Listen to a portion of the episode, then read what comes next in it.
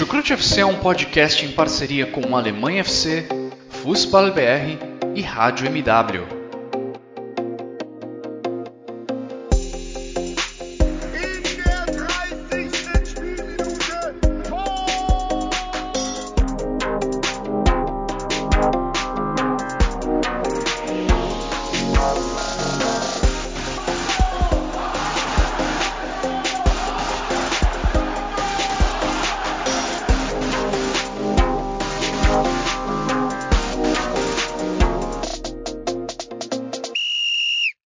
Sejam muito bem-vindos, fãs da Bundesliga. O meu nome é Guilherme Ferreira e eu recebo vocês para mais uma edição do Chucrute FC.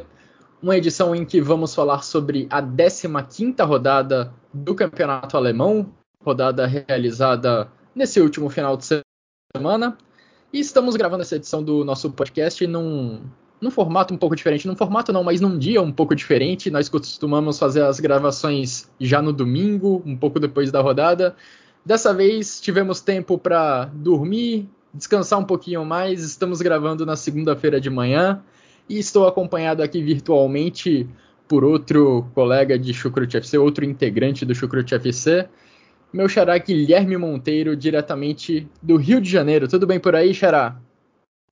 Tudo certo, é. Aqui, apesar do, apesar do calor hoje aqui no Rio, tá tudo certo, né? Foi um, foi um final de semana, no geral, assim, de muitas coisas, né? De, de relevância. Eu acho que no, no âmbito esportivo, no âmbito cultural, é, várias coisas, algumas tristes, outras nem tanto, né? Outras bem divertidas, como a Bundesliga. Mas é, antes também de, de começar essa edição, eu também gostaria de pontuar. É, infelizmente, né, a morte do mestre Monarco, um dos grandes nomes aqui do, do samba do Rio e do Brasil como, como um todo. O Monarco foi um grande faz é um elemento fundamental na cultura do, do samba e do, e do, nosso país. Felizmente se foi aos 88 anos. Eu tive até a, a oportunidade de fazer parte de uma cobertura em que eu pude vê-lo e tal. Foi uma parada bem legal e bem bacana. Mas isso tem uns dois, três meses. Mas infelizmente ele se foi. E também outra parte negativa é que o Max Verstappen ganhou o título da Fórmula 1. e a parte positiva foi que a rodada da Bundesliga foi uma das mais interessantes e mais importantes é, dessas últimas semanas. Né? A gente viu muitas movimentações decisivas em todos os trechos da tabela. A gente viu um Eintracht Frankfurt se movendo mais acima na, no campeonato. A gente viu um Stuttgart que inicia, começou a rodada na rabeira, na zona de playoffs, e com uma vitória muito consistente contra o Wolfsburg, saiu dali. O Augsburg também, que iniciou a, a, a, rodada dentro da bolha e ficou na bolha no final de tudo. E, e, também. Mesmo vencendo. É, mesmo vencendo. E também lá em cima, né, o Bayern, o Bayern de Munique, que ampliou a sua vantagem para o Dortmund. Então, acho que se a gente for lá no final do campeonato fazer um, um recap geral e a gente for destacar alguma rodada interessante e importante, essa rodada 15 tem um peso fundamental. Nossa, eu também acompanhei a corrida ontem em Abu Dhabi da Fórmula 1. Que final de campeonato espetacular, hein? Decidido na última volta com a ultrapassagem do Verstappen. Desconfio que a briga pelo título da Bundesliga, infelizmente, não será tão emocionante. O Bayern de Munique praticamente já garantiu o título de inverno, né? Abriu seis pontos, faltando duas rodadas para o final do primeiro turno. E essa vantagem também já fica muito difícil pensando em final de campeonato, né? Fica muito difícil você tirar uma vantagem de seis pontos do Bayern de Munique num campeonato de pontos corridos. Rodada, como você falou, muito importante para as pretensões de vários clubes. E quando a gente marcou esse podcast, essa gravação para segunda-feira de manhã, mais especificamente para hoje, né, dia 13 de dezembro, eu já esperava que a gente tivesse os sorteios das oitavas de final da Champions League definidos, e parecia que seria assim, né? Houve o sorteio, as bolinhas foram sorteadas, o Bayern de Munique inicialmente saiu com o Atlético de Madrid como adversário, mas a gente acaba testemunhando uma gafe histórica da UEFA que protagonizou um erro durante o sorteio, e o sorteio será refeito daqui mais ou menos 40, 50 minutos. Vejamos se os confrontos das oitavas de final da Champions League estarão de fato definidos até o final dessa edição do Chucrute FC, até o final dessa gravação. Na Europa League esse sorteio já aconteceu. Borussia Dortmund vai enfrentar o Rangers da Escócia e o Leipzig vai enfrentar a equipe da Real Sociedade da Espanha. Esses confrontos são da fase de 16 avos de final, uma fase antes da fase de oitavas de final. Bayer Leverkusen e Eintracht Frankfurt, que foram líderes que ganharam seus grupos na Liga Europa, avançaram diretamente para as oitavas, por isso eles não participaram desse sorteio dessa segunda-feira. Antes da gente começar o nosso debate, Xará, sobre a 15ª rodada da Bundesliga, vou vou mandar aqueles recados costumeiros, né? Aqueles recados de praxe, agradecendo aos nossos ouvintes. Muito obrigado por acompanharem o trabalho do Chucrute FC. Se você está conhecendo a gente agora, a gente disponibiliza nossos episódios nas principais plataformas de áudio, também no YouTube. Agradecer também aos nossos parceiros do Alemanha FC e do Fußball BR, que também fazem uma excelente cobertura do futebol alemão. E agora sim, Xará, vamos começar a falar sobre esse final de semana, sobre essa última rodada da Bundesliga. Mas primeiro eu queria olhar um pouquinho para trás, para o final da temporada passada, o início dessa temporada, porque nós tivemos vários times que vêm representando a Bundesliga com frequência em competições europeias que trocaram de treinador da temporada 2021 para a temporada 21-22. Bayern de Munique, Borussia Dortmund, Bayer Leverkusen, Leipzig, Frankfurt, Wolfsburg, Gladbach, todos eles trocaram de treinador. Alguns deles, inclusive, já abortaram o plano A para a temporada 21-22. O primeiro deles foi o Wolfsburg, demitindo o Van Bommel e contratando o Florian Kohfeldt. O segundo da lista a abortar o seu plano A no posto de treinador para essa temporada foi a equipe do Leipzig, demitindo Jesse Marsch, contratando o Domenico Tedesco. O Domenico Tedesco estreou nesse final de semana pela equipe do Leipzig e estreou muito bem, vencendo por 4 a 1 o Borussia Mönchengladbach, uma outra equipe que trocou de treinador na última temporada e olha, é um treinador que já vem sofrendo muitas críticas, o Adi Hütter. A gente, nessa lista né, que eu passei de times que trocaram de treinador da última temporada para essa, vários treinadores já sofrem questionamentos pesados entre aqueles que permanecem no cargo. O Adi Hütter talvez seja aquele que esteja com a cadeira mais quente no momento, especialmente depois dessas últimas três rodadas, né, Xará, em que a equipe sofreu 14 gols em três jogos, sequência pesada para a equipe do Gladbach, e o Domenico Tedesco, por outro lado, estreando muito bem no novo cargo. Falando da parte boa desse jogo, o Leipzig ele tentou ter muitas coisas boas daquilo que ele tinha com o Nagelsmann, né? E que os jogadores do Leipzig vinham, reclamando bastante na época do, do March, né? E até o Derek Ray pontua isso no seu Twitter é, nesse, no domingo, ontem no caso. É que a equipe precisava é, também ter um jogo mais de posse, pausar um pouco mais o jogo, porque o jogo da equipe do Marcha era uma equipe muito focada e, voca, e focada no contra-ataque, em tentar sempre estar acelerando o jogo. Então os jogadores tinham uma necessidade às vezes de uma pausa para dar uma quebra de ritmo e o time poder respirar e poder ter um nível interessante de físico no, durante os jogos. E isso a gente já viu já com o Tedesco principalmente no segundo tempo. Mas para falar do segundo tempo, a gente também tem que destacar um pouquinho no primeiro, que foi, acho que foi o grande jogo do Leipzig nesse princípio. E para começar também, dentro da, da, inserção tática do time do Tedesco já, o que mais me impressionou logo assim de cara foi a mudança do posicionamento do Campbell e do Angelinho. É, o Campbell ficou mais posicionado para o lado do campo, fazendo com que o Angelinho fosse quase que um ponta lá na frente, então, tudo, toda a saída de bola do Leipzig já era muito focalizada no Campbell. O Campbell era o cara que tentava tirar a bola da pressão e, e lançar esse contra-ataque. E nisso aí, o Forsberg se aproveitou muito bem, porque o Gladbach marcava mal, e com espaço o Forsberg ia só municiando os jogadores de frente. O Kunko, é, o Angelinho, em muitos momentos também o Mukiele avançando pela direita. Então foi um Leipzig assim, um contra-ataque muito mortal e com uma velocidade muito alta. Então foi muito bom de ver, lembrando até o, os tempos altos do Tedesco no, no Schalke. Então acho que isso aí foi, foi o principal ponto aí dele, dele no jogo. E a parte, entre aspas, que precisa de um ajuste é o sentido de da equipe estar tá defensivamente melhor organizada. Parecia que, principalmente no início do jogo, os jogadores meio perdidos de como se posicionar. Porque o Leipzig ele marcava de um jeito, com uma linha de quatro, quatro no meio campo e dois na frente. Só que com o Tedesco, esse time marca agora em linha de cinco, tem três no meio e dois na frente.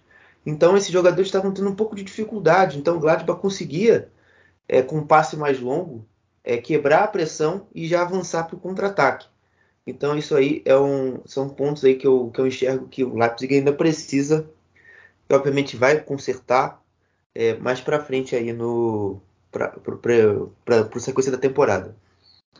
É, o nome do Domenico, do Domenico Tedesco até causou certo estranhamento, né, quando foi confirmado pelo Leipzig, porque o último trabalho dele na Bundesliga foi com o Schalke e teve muito sucesso ali na temporada 17 e 18, levando o Schalke à segunda posição do campeonato alemão, mas com um time que era muito baseado na defesa e na força da bola, da bola parada ofensiva, né? E não é um estilo que combina exatamente com a proposta do Leipzig, com a proposta das franquias da Red Bull pelo mundo, digamos assim. Mas depois, até baseado no comentário de um jornalista que acompanhou o campeonato russo nos, nos últimos anos, deu para notar que o Spartak Moscou, comandado pelo Domenico Tedesco nas últimas temporadas, seguia um estilo um pouco diferente, valorizando a posse de bola, com um tipo de jogo com uma proposta mais ofensiva. Estou curioso para ver o que o Domenico Tedesco consegue produzir lá em Leipzig. E a primeira amostra uma amostra ainda muito pequena, foi positiva nesse 4 a 1 diante da equipe do Gladbach. Durante boa parte do segundo tempo, o jogo ficou em 2 a 1 o placar apertado, ainda oferecendo a possibilidade para o Gladbach buscar o empate, mas o Leipzig realmente foi a melhor equipe, indiscutivelmente, durante os 90 minutos poderia ter matado o jogo muito antes. O jogo só foi definido nos acréscimos do segundo tempo, quando o Leipzig marcou dois dos seus quatro gols. Mas antes a equipe da casa perdeu diversas chances de gol. Uma delas, assim, inacreditável com o André Silva. Inacreditável. Se você ainda não viu os melhores momentos desse jogo, procure no YouTube depois que você vê, depois que você ouvir essa edição do Chucrute FC, porque o André Silva perdeu uma chance realmente difícil de acreditar. Ele recebeu a bola de frente para o gol, da entrada da grande área, o gol estava vazio porque o Ian Zomer tinha passado a bola errado e ainda assim o centroavante português conseguiu acertar a bola na trave. Para sorte dele, esse gol acabou não fazendo muita falta e o Leipzig conseguiu sair com a vitória por 4 a 1. Pelo lado do Gladbach, Xará, é, o momento é extremamente preocupante porque o Ad parece que não consegue dar um ritmo bom para essa equipe. A bola parada que já tinha sido um problema terrível no último jogo contra o Freiburg, na derrota por 6 a 0, voltou a ser um problema. O primeiro gol do Leipzig na partida surgiu em uma bola parada e o Gladbach na parte de baixo da tabela, somando três derrotas consecutivas, está muito mais próximo da zona de rebaixamento do que de uma briga por competição europeia no momento. É, o Gladbach está a quatro pontos da zona do rebaixamento e o posicionamento do Max Ebel, é, para mim não me surpreende porque ele é um cara mais de fazer uma linha dura para demissões de treinador. É, e nesse jogo não foi diferente. Na entrevista depois do jogo, ele disse que a culpa é de todo mundo, ele se incluiu, ele incluiu o treinador incluiu os jogadores. Então, acho que acho que se a gente tem uma pressão por demissão do Ad Ruther hoje é muito mais por conta da imprensa do que por conta mesmo do Max Ebel. Por ele o, o Ad fica eternamente por enquanto. É, mas falando do jogo em específico, é, o primeiro gol do Leipzig é muito bizarro, porque você tem o Ginter, eu acho que se não me engano o Beckenbauer ou o Elved. E o Guardiol é livre, livre, livre, livre. Tanto que ele até cai meio desajeitado na hora que comemora o gol. De tão livre que ele nem acho que nem acreditou que estava tão livre naquela, naquele lance. É, mas defensivamente o, o, não foi só a bola parada que, que culminou nesse jogo tão terrível do Gladbach. É, foi estranhamente é, a equipe do Ad Ruther estava muito espaçada, é, o que ajudou também o Leipzig a ter esse campo, como eu disse lá no meu comentário do Leipzig, foi essa pressão alta, né? A pressão alta do Gladbach não foi efetiva. O Hoffmann estava muito mal é, posicionado em alguns momentos, ele estava meio indeciso, porque ele não parecia que não estava pronto para o posicionamento do Campbell. Então ele sempre ficava em posição de dúvida se ele vai subir pressão no Campbell ou se ele vai resguardar as costas dele, ele, ele e o Manu Koné resguardar as próprias costas, que tinha o Forsberg tentando se movimentar por trás deles. Então eles estavam muito perdidos nessa marcação. Foi um dos pontos negativos do Gladbach no primeiro tempo. É, e também o Incunco, obviamente, ele também se movimentando bastante é, entre o Scali e, e o Ginter. Então estava sempre combinando as jogadas ali, é, Forsberg, Incunco, e fazendo ali um rebuliço geral na defesa, na defesa do Gladbach. É, e de, acho que de ponto ofensivo, se a gente tem alguma coisa para destacar de boa, é falar do Stindl do Zacaria. Porque o Zacaria ali na saída de bola conseguiu alguma, dar alguma, alguma consistência ali de saída de bola, conseguia encontrar o Stindl, o Stindl puxar o contra-ataque e, e, tentar fazer alguma coisa, né? ainda que o, que o Churran e o Embolo estivessem muito mal nas jogadas de um contra um, nas jogadas de velocidade. É, próprio Angelinho e o Mukiele estavam muito bem nos confrontos individuais, não perderam quase nenhum. Então foi um jogo realmente ofensivo muito pobre. Mas esses aí ainda, entre aspas, tentaram alguma coisa. Né? O Stindl chega até a finalizar uma bola para o gol do, do Laxi, mas sem muito perigo. Outra finalização foi do Laszlo Benes, também sem muito perigo, a bola até desvia no Simacan, mas muito pouco. É realmente preocupante. Eu nunca tinha visto um jogo de uma equipe do Ad Hitter que deixasse tanto espaço e que fosse tão fácil para o adversário se prevalecer é, em cima da equipe dele. É, na equipe do Eintracht Frankfurt a gente estava acostumado a ver um time que marcava muito forte os adversários, né, que deixava pouco espaço para o adversário jogar.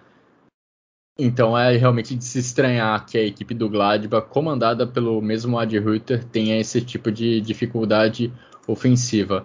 Coincidência ou não, o jogo da próxima rodada do Borussia Mönchengladbach é justamente contra o Eintracht Frankfurt. O Ad Rütter vai reencontrar, vai encontrar a sua ex-equipe Rodada que vai ser disputada já nesse meio de semana. A Bundesliga vai ter a sua primeira rodada de meio de semana, já partindo para o final da, do primeiro turno do campeonato.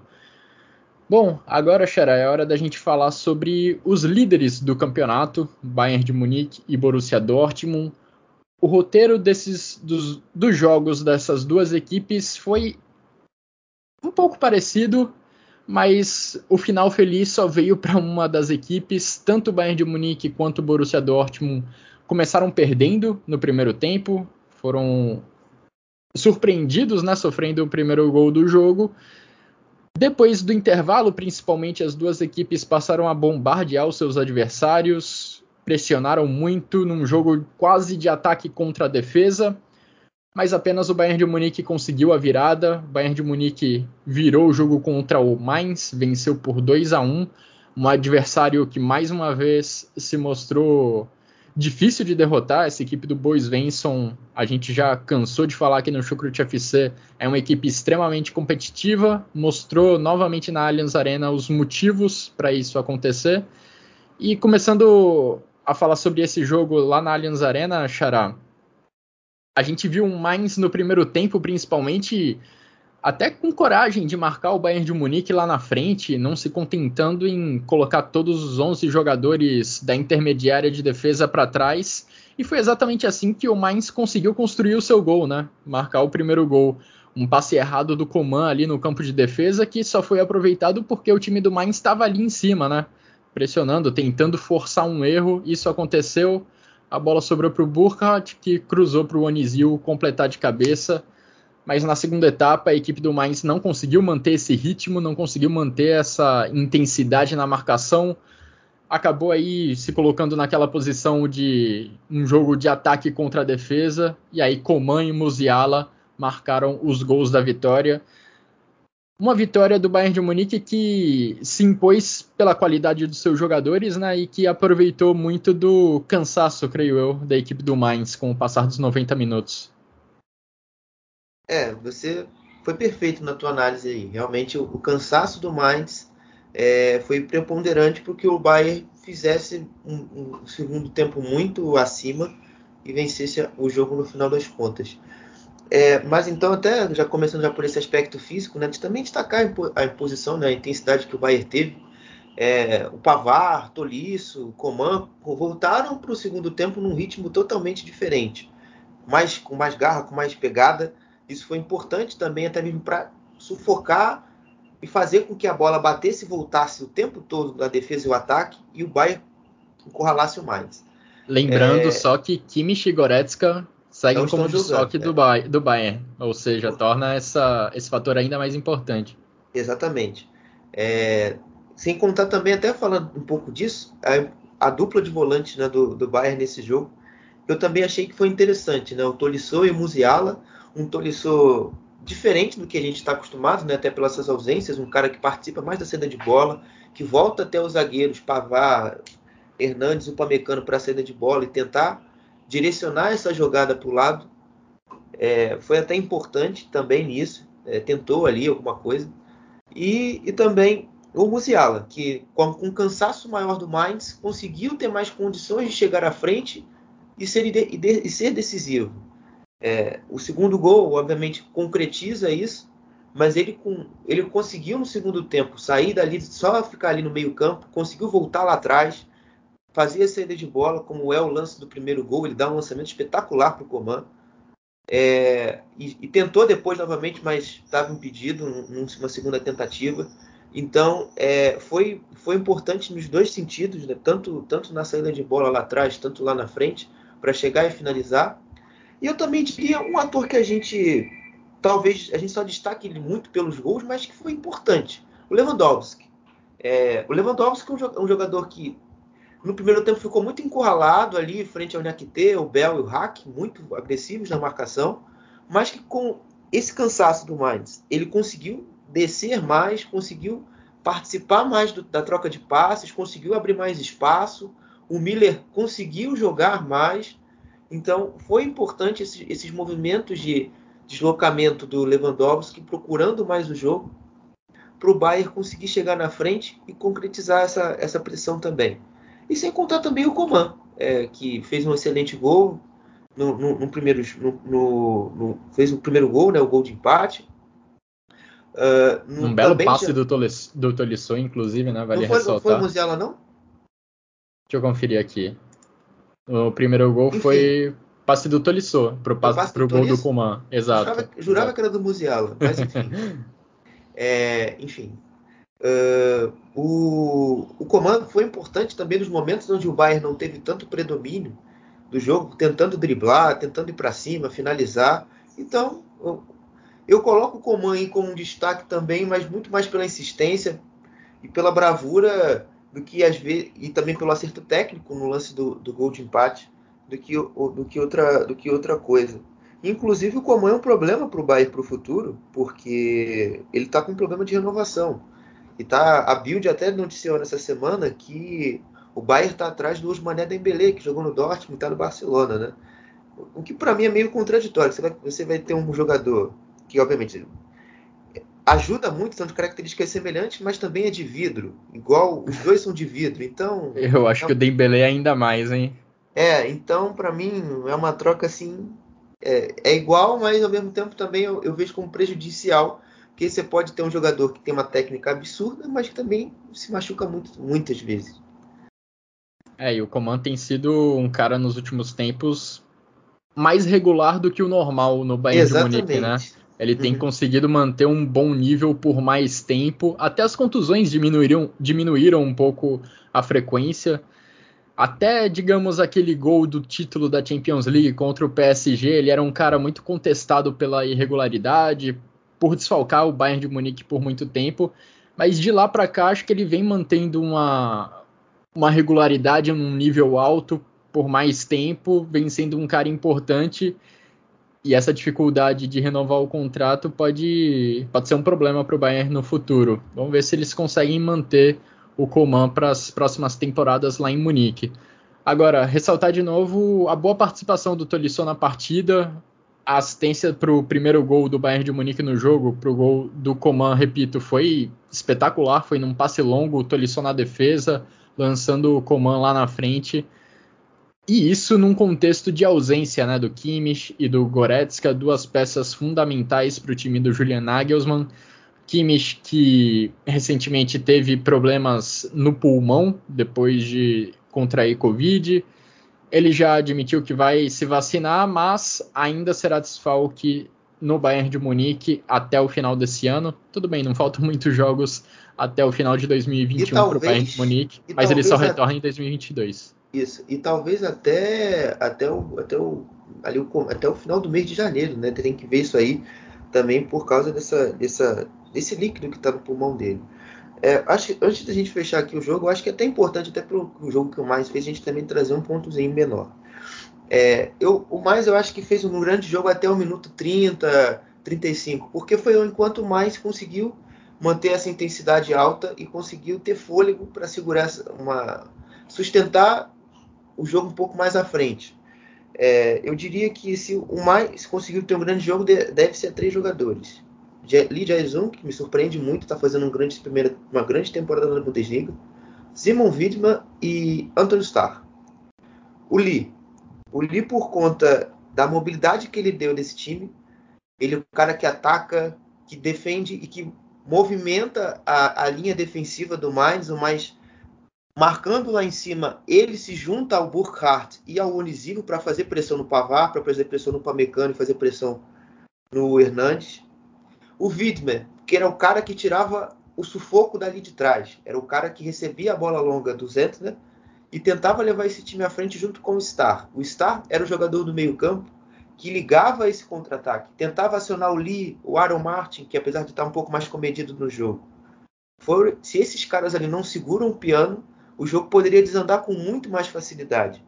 E a partir do momento em que o Lee principalmente cansou e o mais teve que baixar um pouco o ritmo, o Onisivo já foi se desgastando. O Burkhardt é, também, aí o mais ficou, se viu totalmente sufocado e sem escape de pressão. E nos poucos momentos que eles conseguiam ter um pouco mais a bola, eles não conseguiam acertar o contra-ataque. Para mim tem um lance muito simbólico que o Burkhardt ganha uma bola ali rebatida, ele poderia ter dado tapa no espaço pro, pro Barreiro e ele hesita um segundo e a marcação do Musiala vai lá, chega nele, bate nele, ele, ele perde o contra-ataque para trocar por uma falta. Então, é, esses erros aí foram importantes para que o Mais não conseguisse manter fisicamente estável e, com, e competitividade em consequência disso aí dentro do jogo. É, o, o gol também foi muito simbólico, né, desse primeiro momento da partida em que o Mainz conseguiu incomodar o Bayern de Munique, porque, repito, foi um momento em que o Mainz estava ocupando ali o campo de ataque, o meio campo do, do Bayern de Munique, e só por isso a equipe conseguiu aproveitar o erro de passe do Coman, que poucos segundos depois se transformou em gol do Onizil.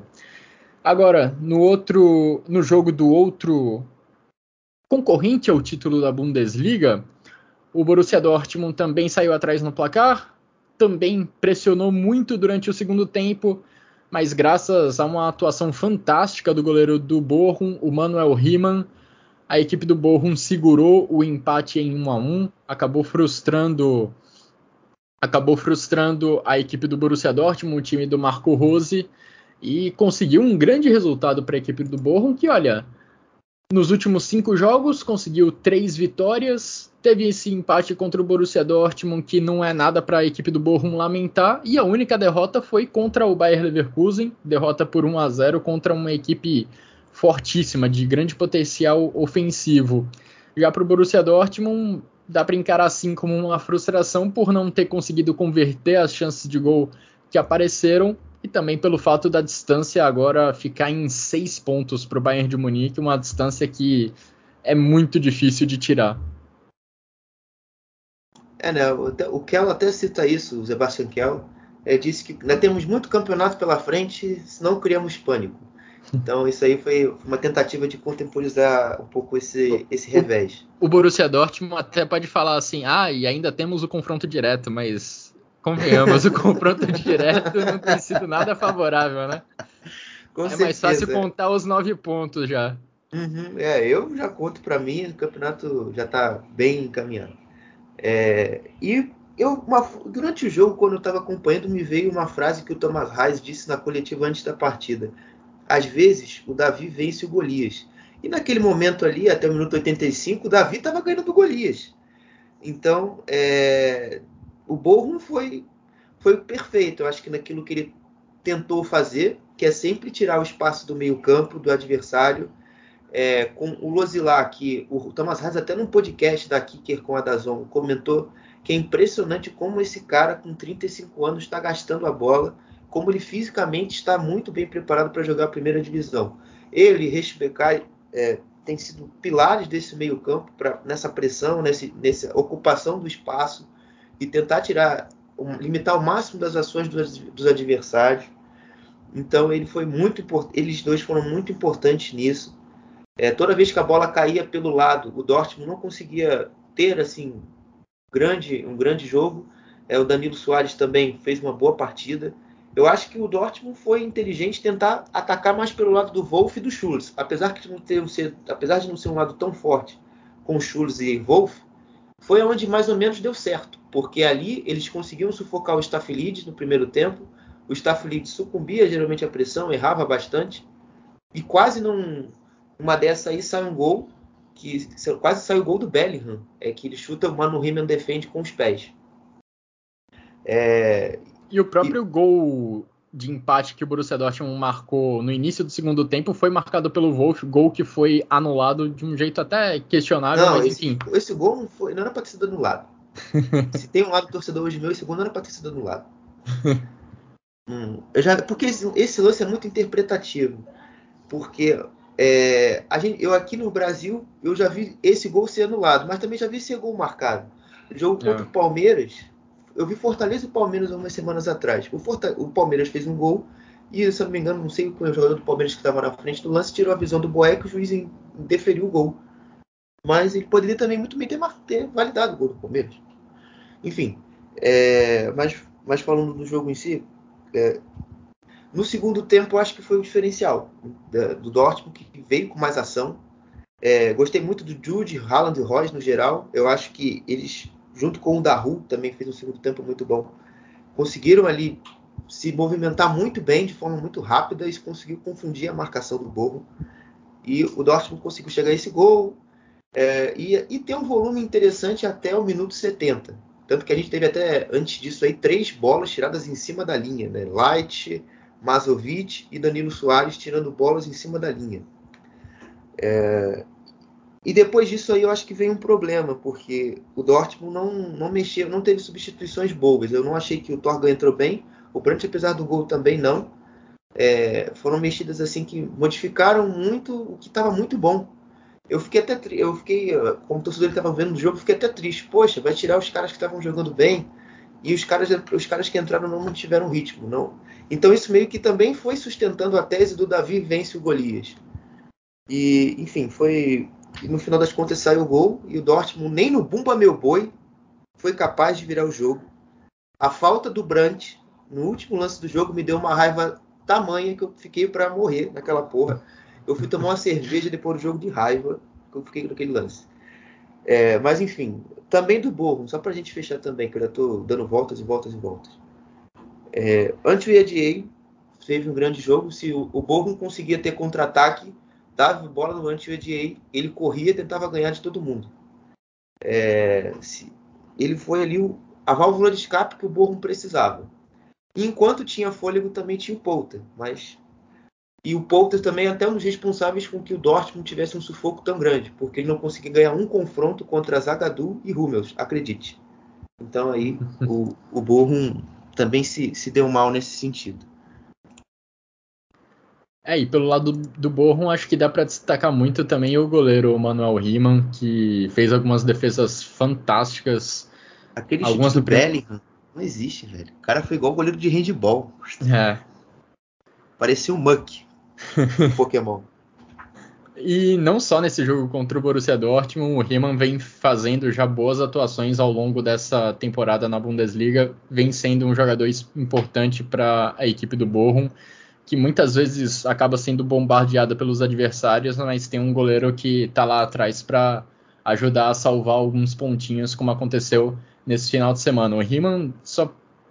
Acho que o pior momento do Riemann nessa Bundesliga foi quando ele tentou bater um pênalti algumas rodadas contra o Hoffenheim e ele mandou a bola lá na lua. Acho que é melhor o Riemann é... ficar debaixo das traves. Que não, mas ele... é pior que não. Eu acho que o pior momento dele foi no jogo, no jogo contra o Bayern, que o Borrom toma de 7, porque ele falha em muitos é... gols. Nesse é, jogo do pênalti. É momento ruim.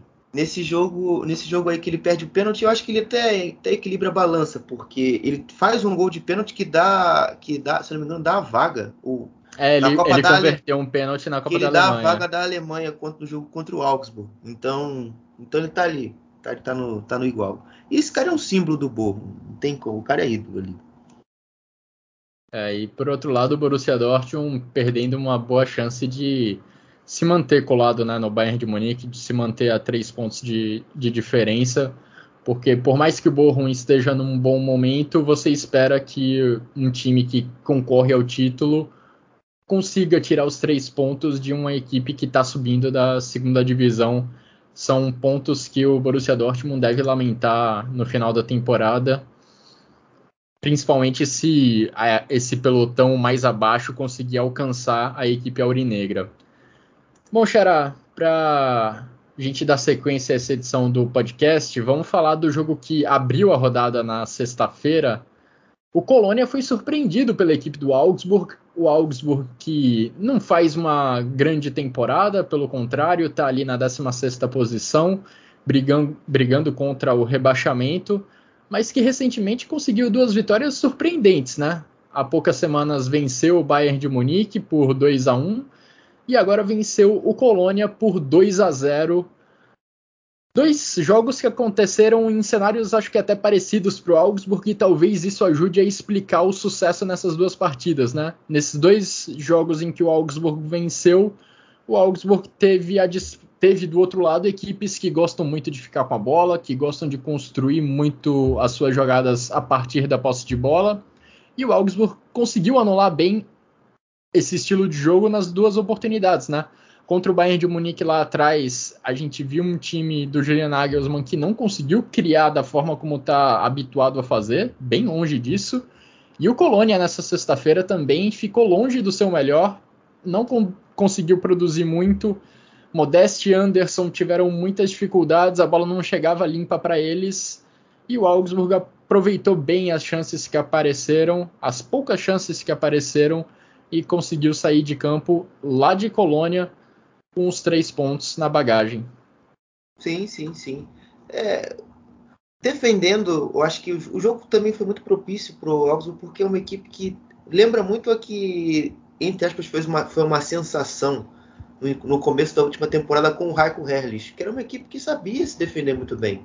E tinha um contra-ataque muito forte com o Marco Rista e o Rubem Vargas. E nesse jogo não foi diferente. É, Goelove, Rhys Oxford, muito bem ali atrás, é, cortando a maioria das bolas ali que, que vinham as jogadas de cabeça.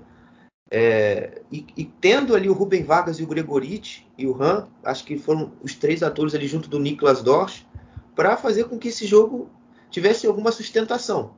Gregoriti e André Han tentando bater, jogar ali com, contra Kylian e Zichos fisicamente, indo muito bem, conseguindo ganhar a segunda bola. O Rubem Vargas e o Iago podendo ter contra-ataque. É, o, e o Dorsch se juntando a eles. Então foi, foi nessa base aí que o, que o Augsburg foi tendo contra-ataque, foi gerando volume de jogo e foi tentando, e foi tentando vencer esse jogo.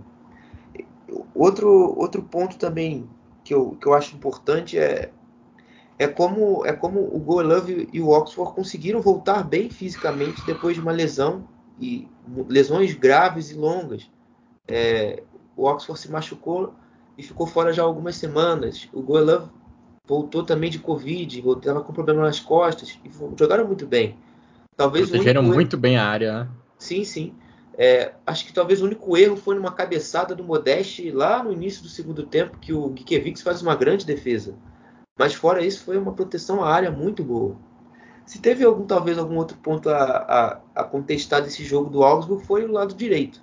Gamini e Caligiuri não, não foram tão participativos assim do jogo, não, não tiveram é, um bom resultado ali na marcação do Kainz e, e do Hector, tal, que foi onde, onde até mais o, o time do Colônia tentou criar alguma coisa, mas também sem muito sucesso. Eu fiquei bem frustrado com o que eu vi do Colônia nessa sexta-feira. É, talvez um dos jogos piores do, do Balme no comando do Colônia. É, a gente, se, eu fosse separar aqui dois, o, o, o de semana passada contra o Arminia, o segundo tempo foi horroroso. É, e esse também estão aí na, na, na, lista de dois jogos bem horríveis que o Colônia tem que deletar.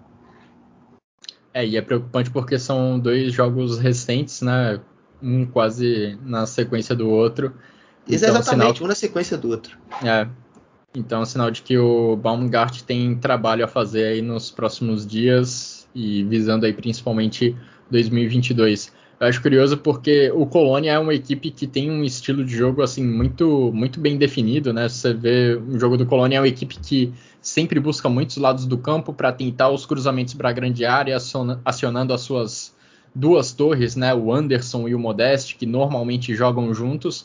Mas nesse jogo contra o Augsburg foi muito difícil para o Colônia sequer chegar na linha de fundo para acionar os seus dois atacantes. Exatamente a bola, quando era cruzada, até levava algum perigo. perigo. O Modeste e o Anderson até conseguiram criar algumas oportunidades né, no jogo aéreo, mas era difícil a bola chegar neles.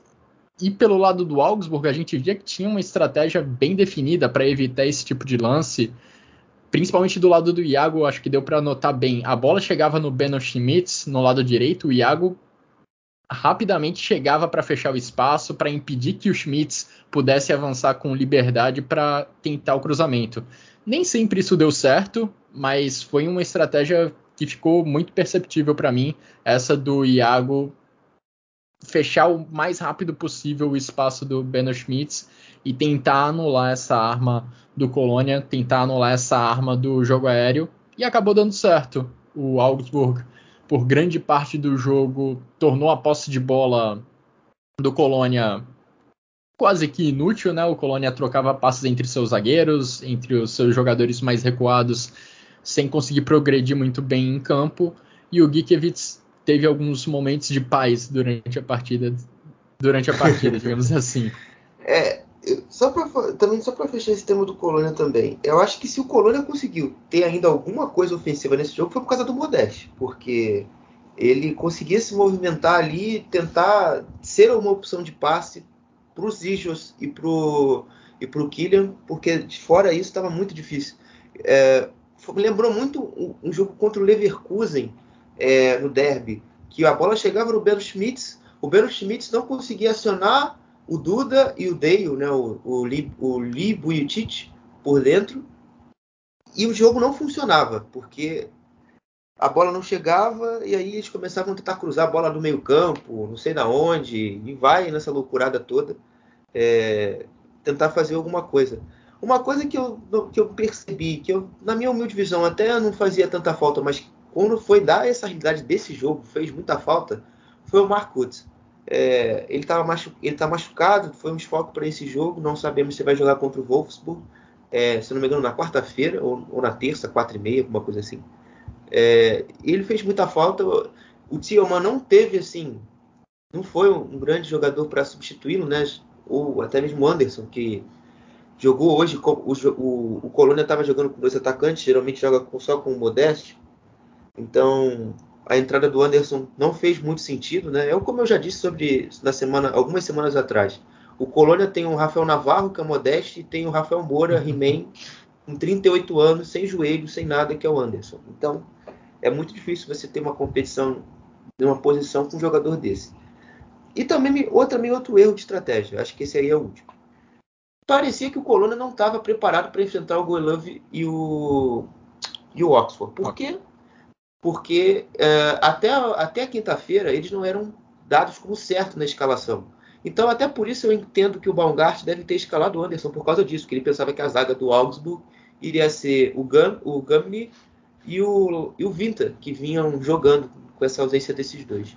Então, aí, outro erro, tudo errado no Colônia é, nessa, nesse final de semana. E pelo lado do Augsburg, destacar a atuação individual do Niklas Dorsch, um jogador que foi fundamental nos dois gols da equipe do, Augsburg. No 1 a 0 foi ele quem recuperou a bola no meio-campo e iniciou a jogada do ataque. E o 2 a 0 foi um golaço marcado pelo Dorsch, um chute do meio da rua, uma bomba que não teve chance para o goleiro do Colônia defender. O Augsburg, assim como a gente falou agora há pouco sobre a estratégia do Mainz né, no início do jogo contra o Bayern de Munique, ele nem sempre se defendia recuado, com os 11 jogadores da intermediária de defesa para trás, tentava também incomodar um pouco lá na frente, principalmente no primeiro tempo. E assim surgiu o gol do, do Augsburg, numa recuperação de bola do, do, do Niklas Dorsch ali na altura do meio-campo. E individualmente, esse jogador de 23 anos, que já passou pelas seleções de base da Alemanha, foi muito importante para esse triunfo por 2 a 0. Xará, vamos passar pelos demais jogos que aconteceram nesse final de semana na Bundesliga. A gente teve uma vitória do Hertha Berlim contra o Arminia Bielefeld por 2 a 0. Também tivemos uma vitória importantíssima do Hoffenheim contra o Freiburg.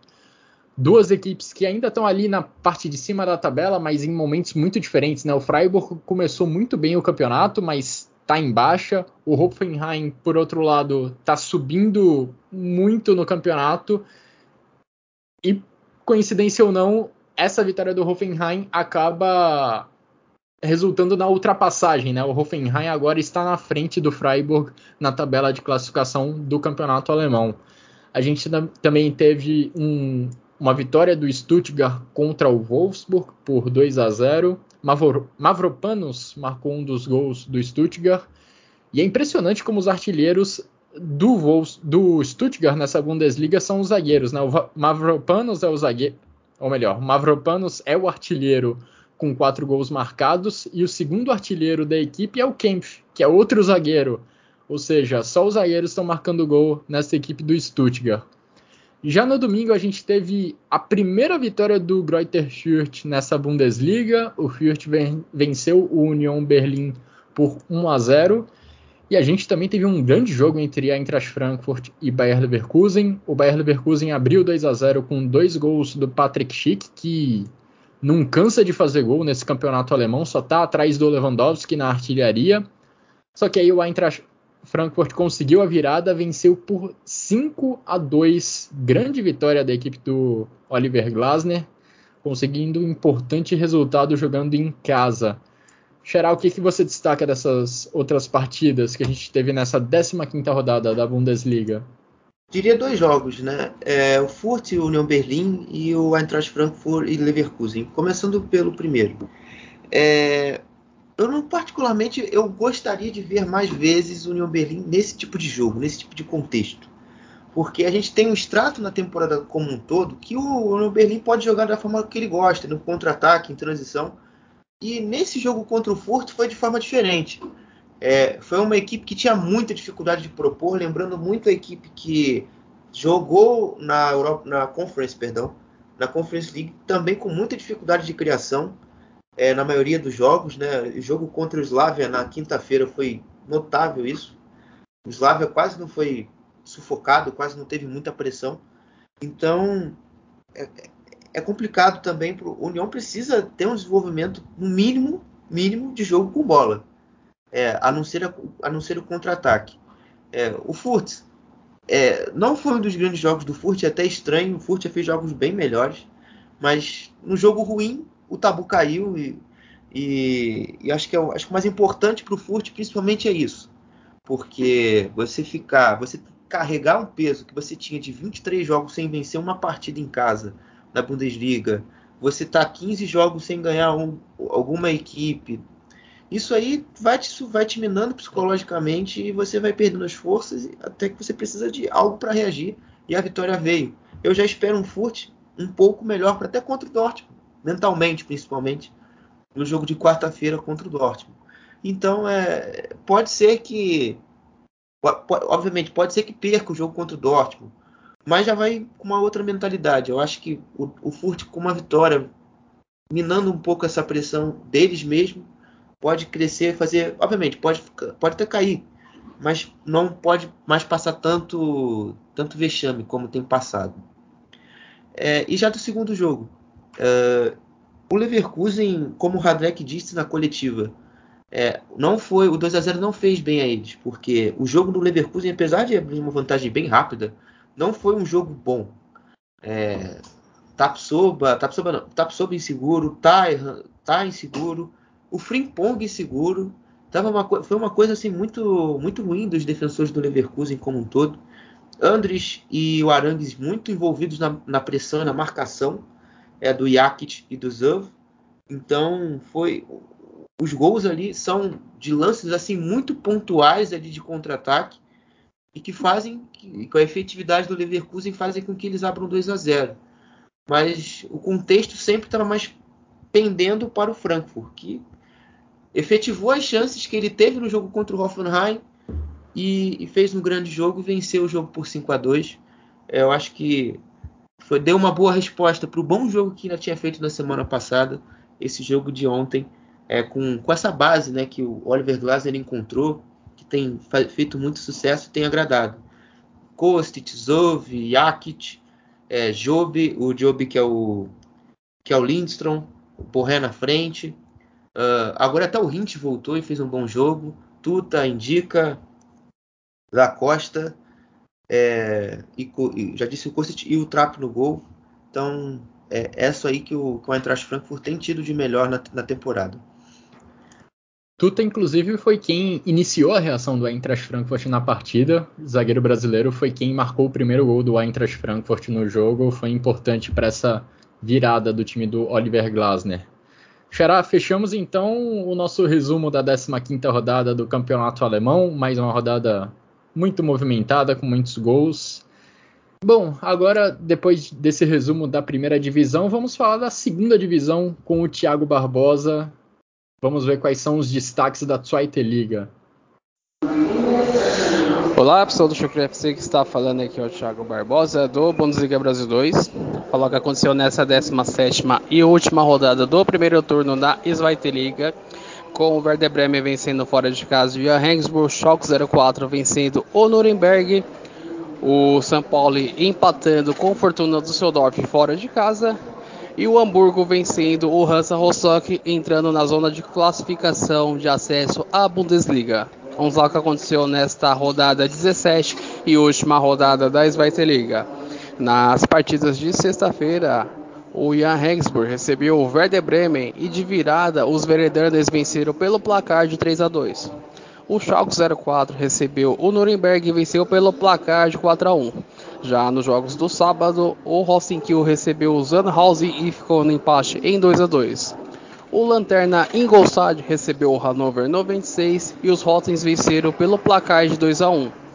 O Paderborn recebeu o Darmstadt e os Lírios venceram pelo placar de 1 a 0, continuando na vice-liderança da competição.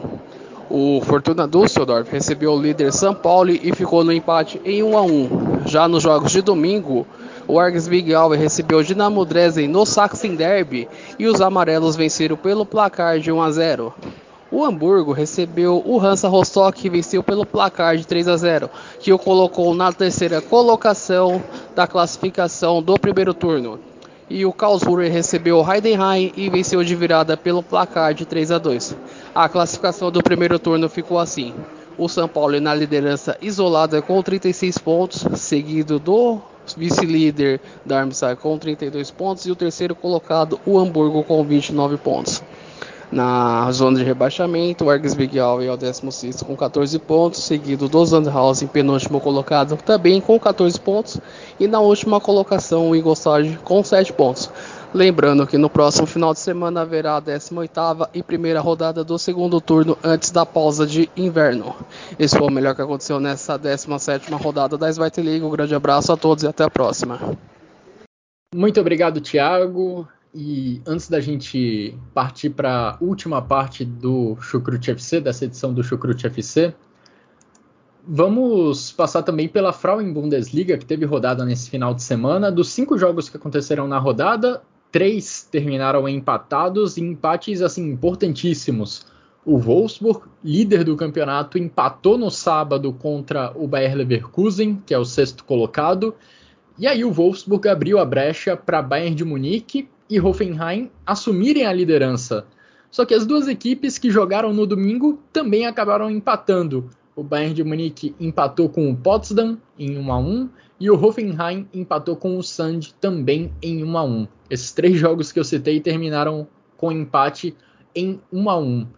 Também tivemos nessa rodada o Freiburg empatando com o Colônia em 2 a 2, a vitória do Essen contra o Jena por 4 a 0 e o Werder Bremen vencendo o Eintracht Frankfurt por 1 a 0, ou seja, dos 12 times, só dois saíram vencedores. Os oito primeiros colocados, entre os oito primeiros colocados, nenhum venceu nessa rodada da Frauen Bundesliga, que segue, como eu falei, com o Wolfsburg na liderança com 26 pontos.